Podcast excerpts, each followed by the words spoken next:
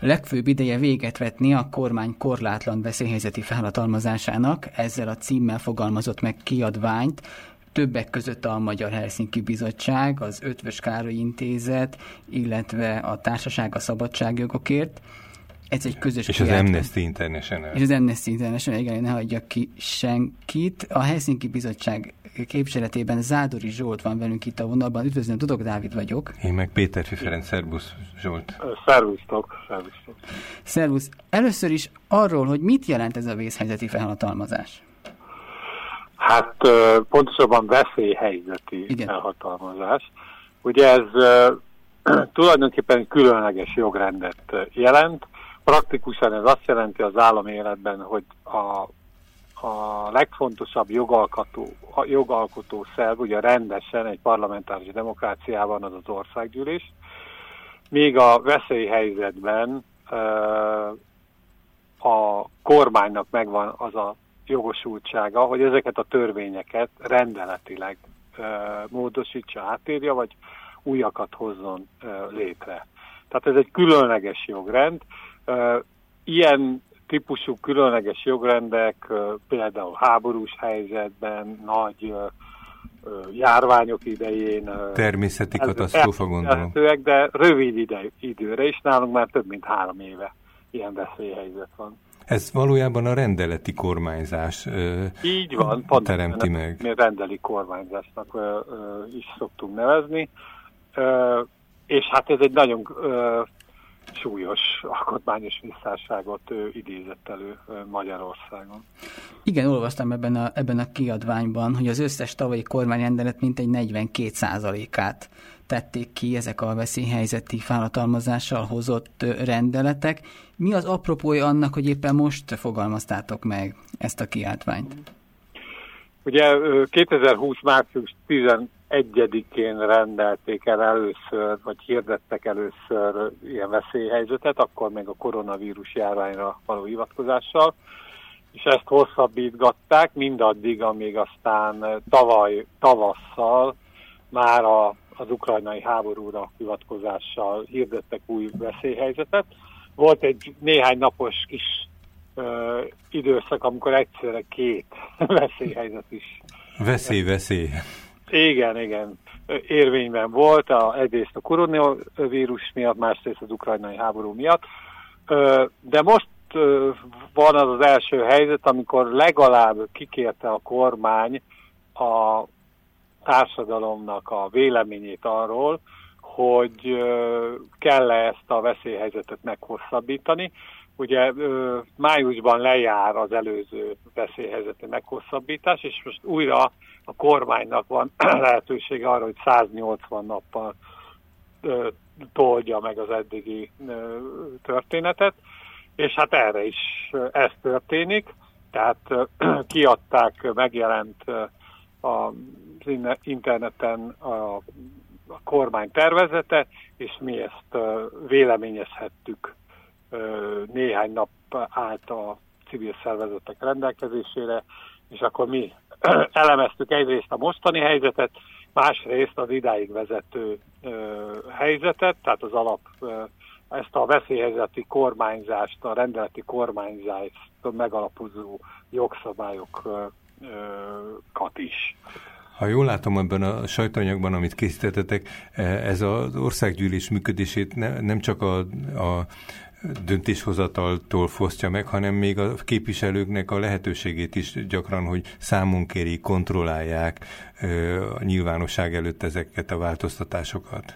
Igen, a kormány veszélyhelyzeti felhatalmazása az az elmúlt három-négy évben az folyamatosan erősödött, tehát mindinkább olyan helyzetbe került a kormány, hogy, hogy azok a korábbi esetleges kontrollok, amelyek ezt a veszélyhelyzeti kormányzást illették, azok, azok, azok gyengültek. Tehát egyrészt a parlamentnek korábban az volt, a, ő hagyta jóvá ezt a veszélyhelyzetet, másrészt az a szerepe megvolt, hogy a veszélyhelyzet során elfogadott kormányrendeleteket 15 napon belül megvizsgálta és, és érvényben tartotta, na most ez már megszűnt, tehát mhm. nem, nem kell ilyet tenni a, az országgyűlésnek, nincs erre lehetőség az országgyűlésnek. Az is egy fontos változás, hogy hogy az alkotmánybíróságnak gyakorlatilag nem nagyon van már beleszólás ebbe a, ebbe a típusú veszélyhelyzeti kormányzásra. Ráadásul egyébként is nagyon gyenge, meggyengült az utóbbi években az alkotmánybíráskodás Magyarországon. E, egy példát mondok, hogy például az ilyen veszélyhelyzeti rendeletek némelyike az érintettek által odafordultak az alkotmánybírósághoz, hogy nézzék már meg, hogy, hogy ezek, ezek a rendeletek vajon alkotmányosan megfelelőek-e, és az alkotmánybíróság addig húzta, halasztotta az ilyen típusú felülvizsgálatokat, hogy addigra már azok a kormányrendeleteket vagy visszavonták, vagy az országgyűlés ugyanolyan tartalommal törvényt alkotott és így okafogyottá vált kvázi ezeknek a rendeleteknek a megnézése. Tehát az utóbbi években a kormánynak olyan hegemóniája, kizárólagos joga van a, a jogszabályalkotásra, amely azt mondhatjuk, hogy jelenleg az európai demokráciák között példátlan. De a jogszabály alkalmazásban, alkalmazásban is probléma, nem csak az alkotásban. Nekem hirtelen, amikor erről beszélgettünk, eszembe jutott a kiemelt kormányzati beruházásoknak a tömege, amelyekkel szintén ugyanezt a kivételezettséget, illetve ezt a kontrollt iktatja ki a döntéshozó, Igen. jelen esetben a kormány. Azaz, hogy van egy csomó kötelezettség, hogy társadalmi vita kell, hogy kell megvalósíthatósági tanulmány, kell különböző hatásvizsgálatokat csinálni, és ezeket lehet kivizsgálni. És valójában itt akkor akkor csiki-csukival kizárhatók a társadalmi kontrollnak ezek a korábban valamennyire intézményesített módja is. Tehát, hogy az egyik a másikat, most a, a vészhelyzeti felhatalmazást és a beruházást is összevetve egyik a másikat támogatja.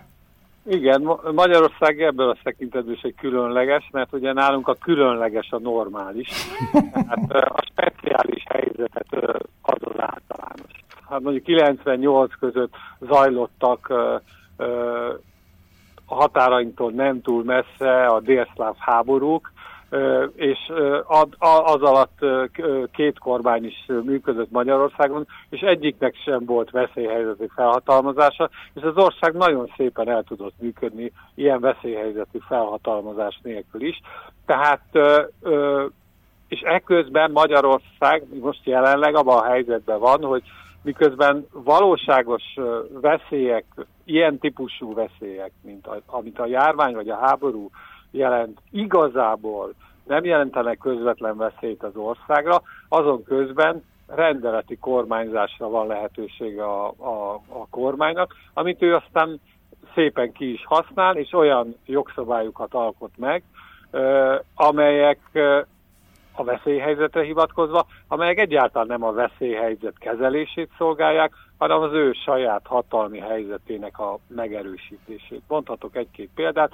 Például mondjuk a tanárok sztrájk jogának az elvételét erre a veszélyhelyzetre hivatkozva vonták el. Vagy szintén veszélyhelyzet volt, amikor egy debreceni ö, ö, dobozgyárnak a, a állami tulajdonba vételét rendelték el ilyen veszélyhelyzeti rendelettel. Vagy amikor a Gödi önkormányzattól elvonták az iparüzési bevételeket, amit, amit a Samsung nagy akkumulátorgyárt fizetett neki, és átadták hatalmi szóval Pest megyéhez, a Fideszes vezetési Pest megyéhez. De hát számtalan ilyen ilyen úgynevezett veszélyhelyzeti rendeletre emlékezhetünk vissza. Ezek mind-mind arra szolgálnak, hogy a kormánynak ez a, ez a hegemon helyzete, ez megerősödjék.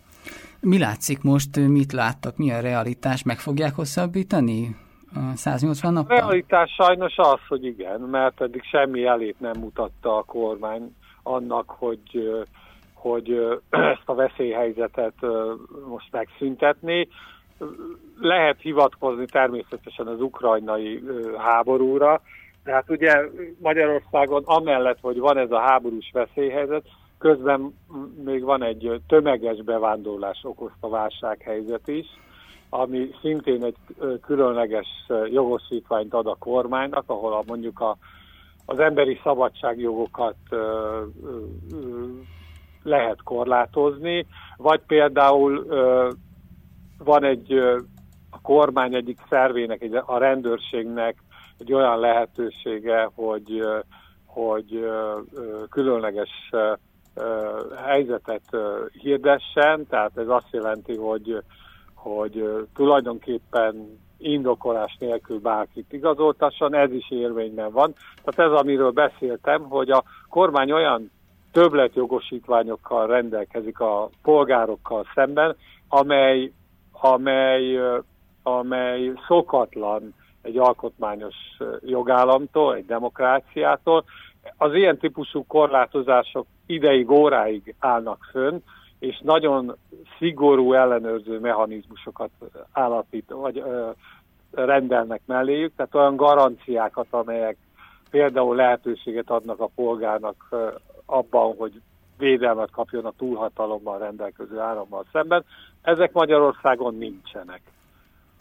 Nagyon jó lenne orvosolni ezt a helyzetet, hogyha már veszélyhelyzet, akkor például mondjuk az alkotmánybírósághoz a polgár közvetlenül fordulhasson, nem csak akkor, amikor már, amikor már elvonták a jogait, hanem azon nyomban, amikor észleli azt, hogy itt valamilyen alkotmányos visszásság fenyeget. Köszönjük szépen, hogy itt voltál ma velünk. A civil jogvédők közös közleményéről beszélgettünk, amelynek az a címe egy ideje véget vetni a korlátlan veszélyhelyzeti felhatalmazásnak. Zádori Zsolt volt a vendégünk.